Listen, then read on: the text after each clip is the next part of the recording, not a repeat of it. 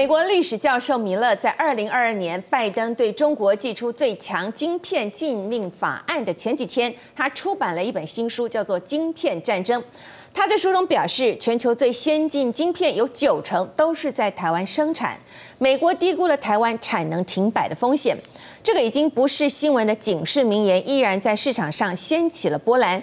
但他并没有告诉全球的读者的是呢，台湾有把在把持全球最先进晶片量产的路上。其实已经是辛苦的耕耘了四十年之久了。那么就在台商们战战兢兢的享受得来不易的成果的时候，全球晶片市场因为大国竞争的野心，因为疫情作祟的原因，也使得台商将面临着晶片制造业更艰难的苦日子。台湾的半导体产业究竟还能够领先世界几年呢？面对现在险峻的地缘政治，晶圆代工这条路还会有多少凶险跟惊喜在等待着我们呢？我们今天非常荣幸再度为大家邀请到了《Digitime》电子时报的黄清勇社长，社长欢迎您。哎，您好，欢迎再度来到节目当中，跟大家来一起聊一聊晶圆代工的未来啊。那么首先哈，就要请教我的教授，《Digitime》的电子时报呢，在二零二二年十二月。哦，刚刚公布了一份晶圆代工五年展望的报告。那么这份报告的内容呢，其实当中写到了有惊有喜。那么里面是提到了非常多的关于产业的面向。但相信很多数的观众目前还是比较想知道，未来二零二三年晶圆代工的发展到底还会旺不旺呢？请教社长。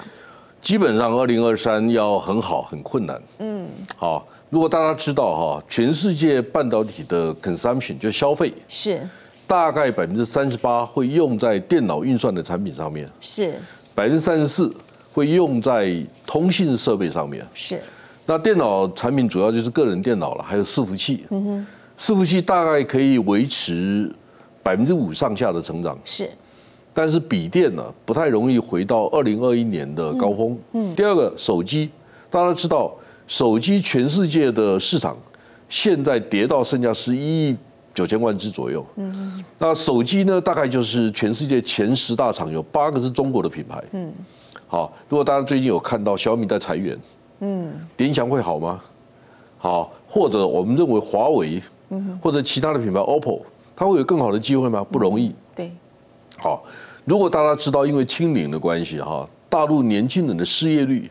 高达百分之二十，而年轻人是换机的主流，是，所以我们要先看到，如果大陆一个 quarter 一季，它的手机的消费数量回到六千五百万只，那我们大概可以知道说，手机市场在回升了。嗯哼，好，那如果大家知道大陆的本土的红色供应链，其实是跟本土市场有关的，是，它把本土满足了以后，才能去经营全世界的市场。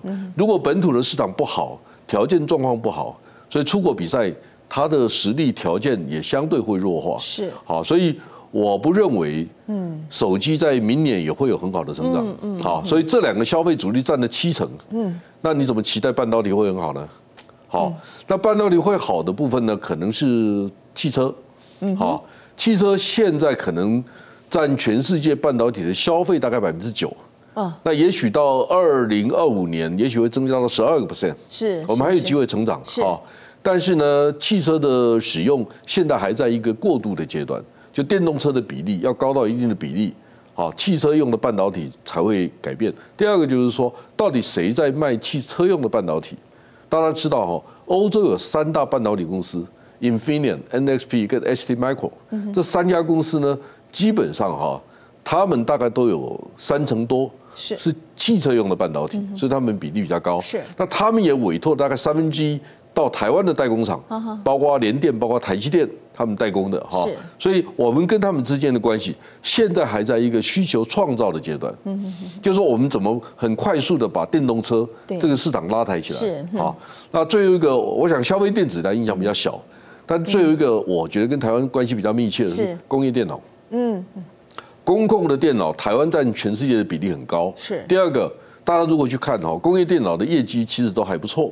好，那还有一个很特别的，就国防用的电脑。嗯哼。好，这个部分呢，因为全世界紧张了，国防预算增加了，所以这个部分会有成长。所以整体来讲哈，我们认为二零二三年全球的晶圆代工市场大概会衰退四五个 percent，四五个 percent，明年大概稍微跌一下，跌一下。但是我认为这是短期蹲下来，很快的，因为如果大家知道全世界的设备，将来所有的电子设备都会有半导体嘛，是对，所以市场它还在不断的创造当中。是是是，好，短空长多，可以这么说吗？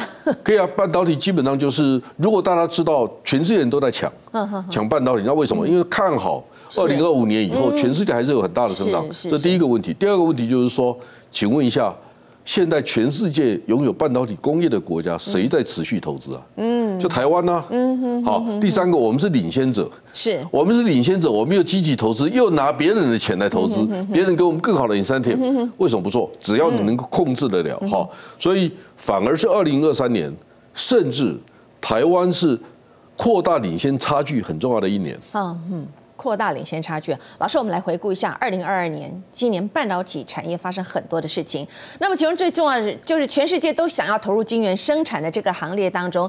大家都在组国家队哦。那么在像现在呢，中国跟美国这两个大国不用说了，包括日本在二零二零年他就已经开始着手要重燃他们对半导体的热忱哈。那么对台积电也招手。那么甚至就在上个月，日本首相岸田文雄他就对外表示，将要投入大约是七万亿日元哦，来扩大日本的国内投资。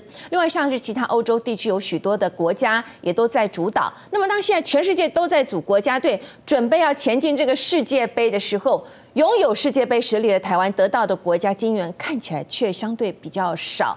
那么，相较于其他国家的积极布局，未来台湾辛苦拿下的市场，会不会就此被其他的国家给瓜分走呢？我们最近那个台积电的执行长、总裁魏哲家有一场演讲，好，我在现场。那他讲的是 “Can it be real？” 他这个事情会美梦成真吗？好，大家知道。半导体的发展其实真正形成一个产业是在一九七零年代。是，一九七零年代发展半导体的公司是上下游材料设备一起共构。嗯比如说美国的 IBM、Intel 或者日本的 NEC、Sharp、东芝这些公司，他们在发展半导体的时候，不只是为了自己内部的需求，他们同时把外部，比如说做光学的、做很多设备材料的公司一起拉进来。所以到现在为止。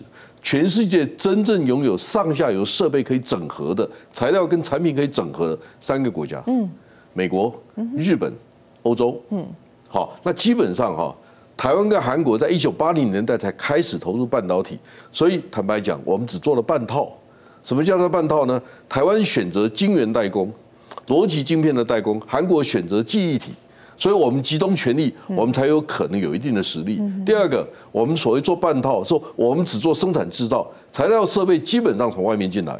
所以，even 台湾跟韩国做了这这么多年，我们可以看到台积电二零二二年的资本支出是三百六十亿美金，它有很多钱去投设备。我讲是设备的研发吗？很难。嗯，好，韩国也一样。所以呢，这个行业的格局已经定了。啊，好。中国如果要发展设备跟材料，坦白讲，我完全赞成一句话，就是说，中国在发展的过程当中，大家想的是弯道超车。那那一天，魏哲家讲什么？他说弯道超车，那你你得先买保险。好，但我的说法是弯道超车，嘴巴说说，但弯道翻车的几率比较高。Intel 它在发展最新制程的时候，它的产品的规格定义很高，嗯，所以他去争取，他认为全世界最好的客户。结果 Intel 没有做到的一点就是，产品的良率可能没有台湾好，是。好稳定性没有台湾好，规模没有台湾大，所以最后大家选择台积电当代工伙伙伴。所以我们这个行业是非常专业的行业，一般人很难理解的。好，老师您待过韩国，根据韩国媒体好像叫 Chosun Biz，他报道说。二零二四年是三星要追赶台积电的一个重大的转折点哦。因为三星再度使用双轨计划，它要斥资一百七十亿美元来建设它的所谓的泰勒工厂，预计在二零二三年的下半年，它就要开始将设备进场，那么要在二零二四年要进行投产哦。那么相较于台积电现在忙着哦，在美国啦、在日本啦、欧盟扩大设厂，那么在半导体的生产量能上，是否会因此就给这个三星或者是其他的竞争对手迎头赶上的机会？那一天我问的魏哲家一个问题。好，如果三星的研发资本支出只有台积电的三分之一，那三星还是台积电的对手吗？嗯，好，那一天我觉得魏哲家是我实问他虚答，他没有真的回答我。好，但是我跟大家分享我的看法，是，就是如果我们知道台积电的研发人员可能是八九千个人，那三星可能只有三分之一。哦，请问一下，研发如果只有台积电的三分之一，人员也只有三分之一，所以你买了更多设备了也没用。嗯，所以这个事情呢，五年之内不会发生。哦，所以我我只是跟观众朋友说我的看法是。到二零二六、二零二七年之前，台湾高枕无忧，反而真正的重点不在这里啊！真正的重点就是那一天魏哲家讲的，我们即将进入一个高成本的时代，因为我们要区域化生产。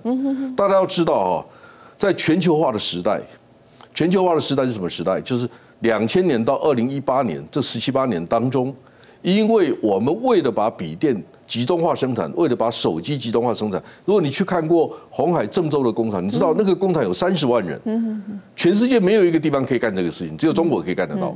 好，所以我们大量生产就必须到中国去。好，那现在问题来了，二零一八年，Trump 开始说美国要重新有意义的掌握供应链的时候，我们就出现国安的问题。是，我们开始出现要分散生产的问题。是，那第一选择当然回台湾嘛。好，所以我们就回到台湾，我们就发现，哎，过去三年台商回流大概六七百亿美金，六七百美六七百亿美金是蛮多的哈。我的问题是我们没有工人，那我们怎么办呢？我们就只能做智慧化的工厂，这是第一个概念。第二个概念呢，政府跟社会要重新去理解，不是只有生产制造，是应用驱动的生活环境的数位生活的改善，实验场域的创造。这个事情更多的附加价值才会留在台湾。第三个要容忍错误，就是说过去政府委托民间也好，委托台湾法人都要求一百分，它不能有错，错了好像就是图利厂商，这个观念是不对的。好，科技的发展要容忍错误，那个错误就算是错误，那个错误的经验也在台湾呐，那就是变成台湾的资产。所以国内的市场，对我们对国内市场的理解要改变。好，那第三种状况就是。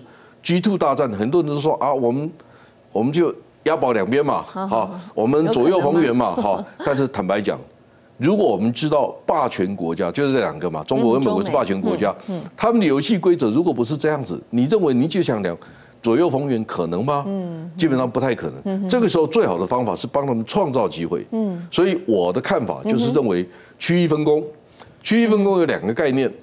其实我们台湾的国际竞争是两个，是大家只看到半导体，但大家少看了红海、广达、人保、伟创他们大量制造背后所带来的半导体的需求。大家知道吗？您用的笔电假设是值一千块美金，材料半导体成本大概是八百块美金。哦，所以我们去年我们的总产值可能是五千亿美金，量产制造组装的部分五千亿美金。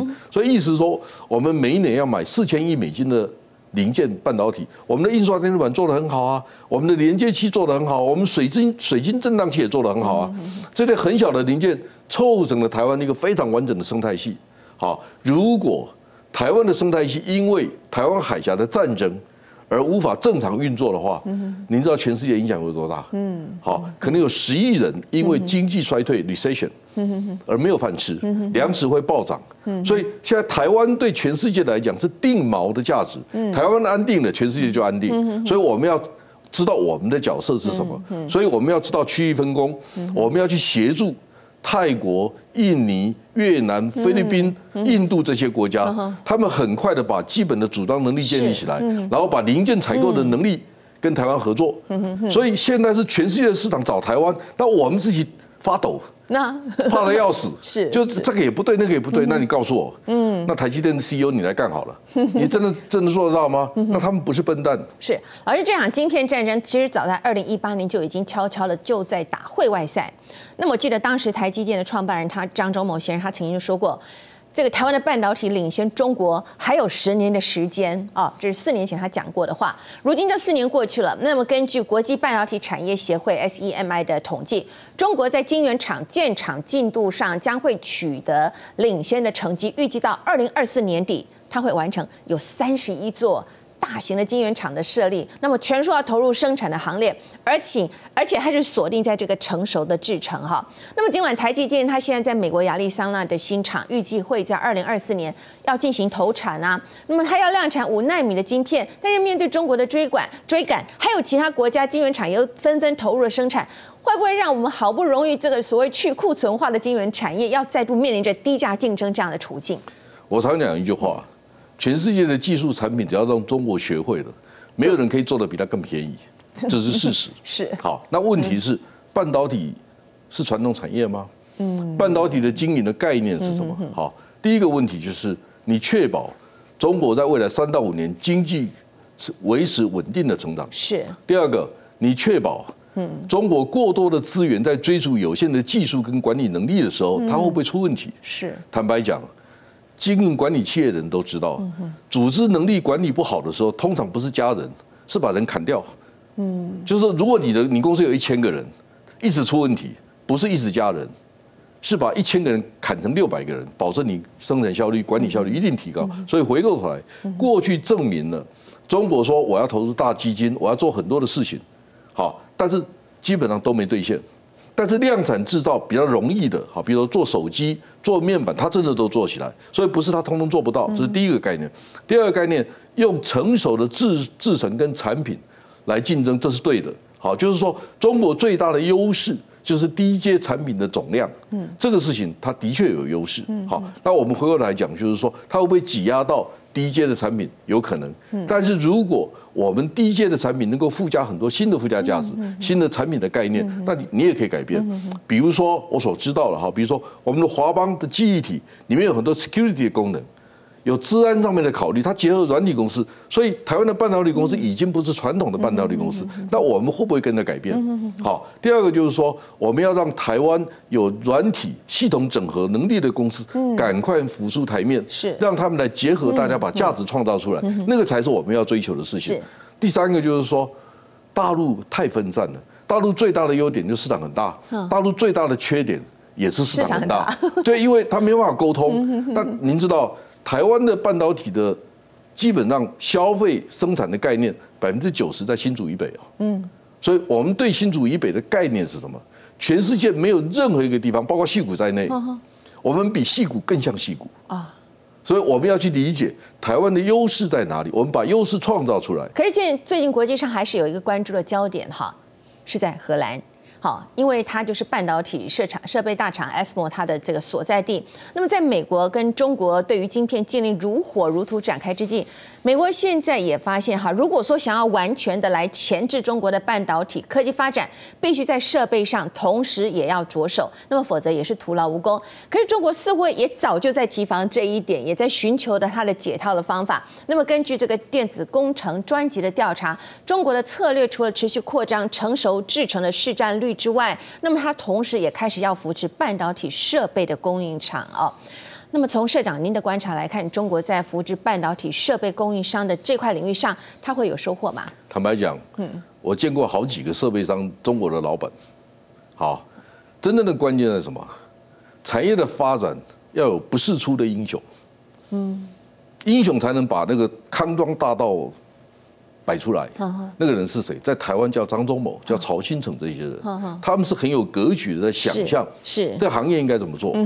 如果你到大陆，我不是讲大陆的企业家都不好，我没有这个意思。但是你去想象一下，就是说，当他跟你对话的时候，台湾的老板在谈十亿美金，你在谈降低成本，好，我要跟你谈五万块、十万块美金，我一点兴趣，包括我这个小老板，我都我都一点兴趣都没有。所以大家要去理解哈。一个企业家的格局，格局。如果你是这个行业的产业领袖，你要像施正荣这样子说：“哦，yes，未来个人电脑是康庄大道，未来个人电脑它长的 curve 长什么样子，它可以画出个蓝图给你看，说哦，好像是这样子。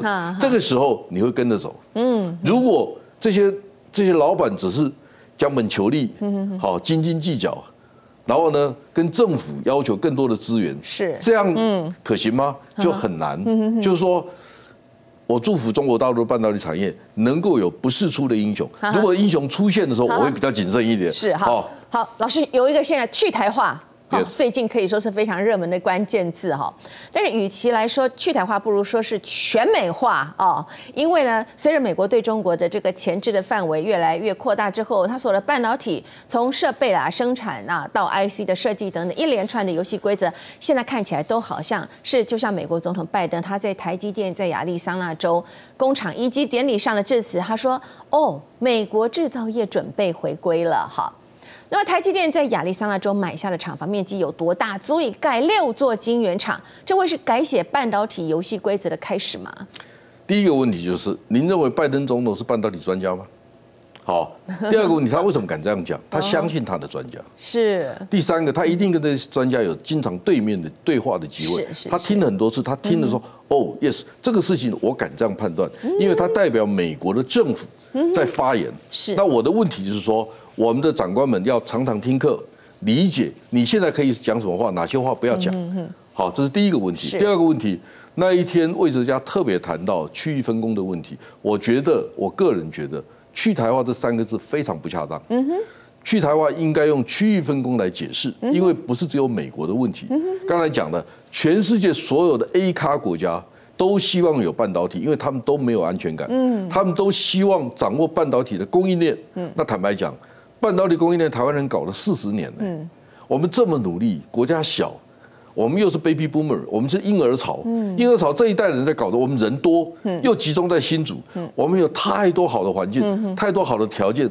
所以坦白讲，我们中了乐透才有今天半导体嘛。那你确定你可以中乐透吗？好，说我的问题就是说，如果印度要搞半导体，你认为它有多大的机会？嗯，包括，我跟你讲，二月印度政府请我去印度演讲，讲台湾跟印度半导体产业合作的战略是，就他们不知道怎么办啊。好，所以我们要知道，我们是有实力可以去谈这个事情。是，好。但我的认为，我刚才谈到日本，那你为什么不认为欧洲？你刚才也谈到嘛，哈，荷兰的设备厂是好，荷兰的设备厂的背景是什么？跟德国的汽车半导体零件供应商是有关系的哈。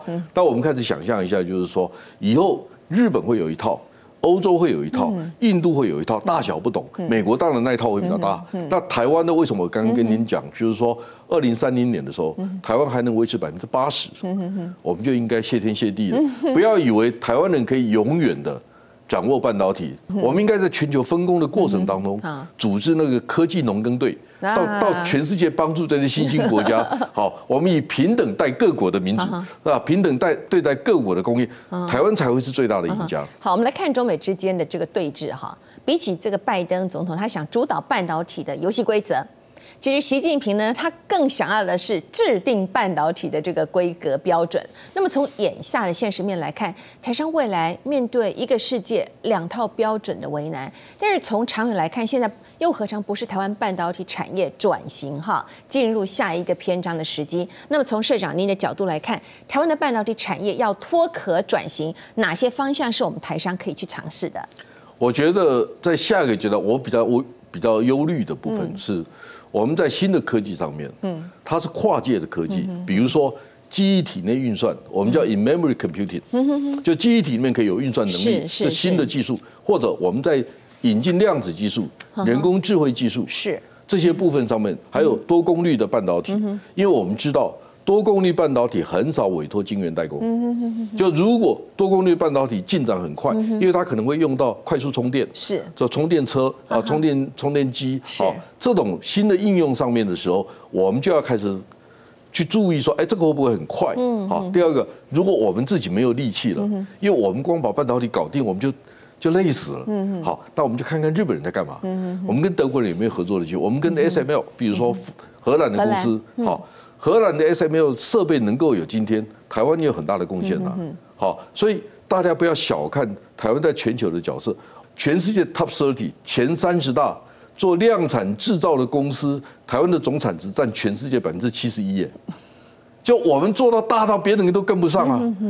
所以现在泰国、越南、印尼、菲律宾都找我们啊。是。所以他要搞电电子产品的制造，他不找台湾行吗？它背后就是半导体的需求，背后就是我们 IC 设计公司的机会。现在的问题不是我们没有竞争力，是我们做不出那么多产品。所以现在的问题是我们社会政府体系、政治人物对这个事情发言的时候，会不会更谨慎一点？是经济学家，如果你平常不来听课，你为什么对这个事情有评论呢？外交官也在评论这个事情，这样合理吗？嗯当半导体的未来被一条名为地缘政治的这条线在拉扯的这个时候，它是否能够成为一方独大的事业？有人期待着，但是半导体是全世界的产物，少了一块地区的元件，都会影响到它未来生产的速度跟良率。我们不乐见半导体成为全球话语自由、贸易停摆的纪念碑。而在此刻，我们还领先世界的时候，相信优秀的台商们会带领产业转型，开创新的里程碑。我们今天非常感谢 Digitime 电子时报的黄清勇社长来到节目当中，跟我们分享这么多关于半导体、晶圆代工的未来趋势分析。谢谢您。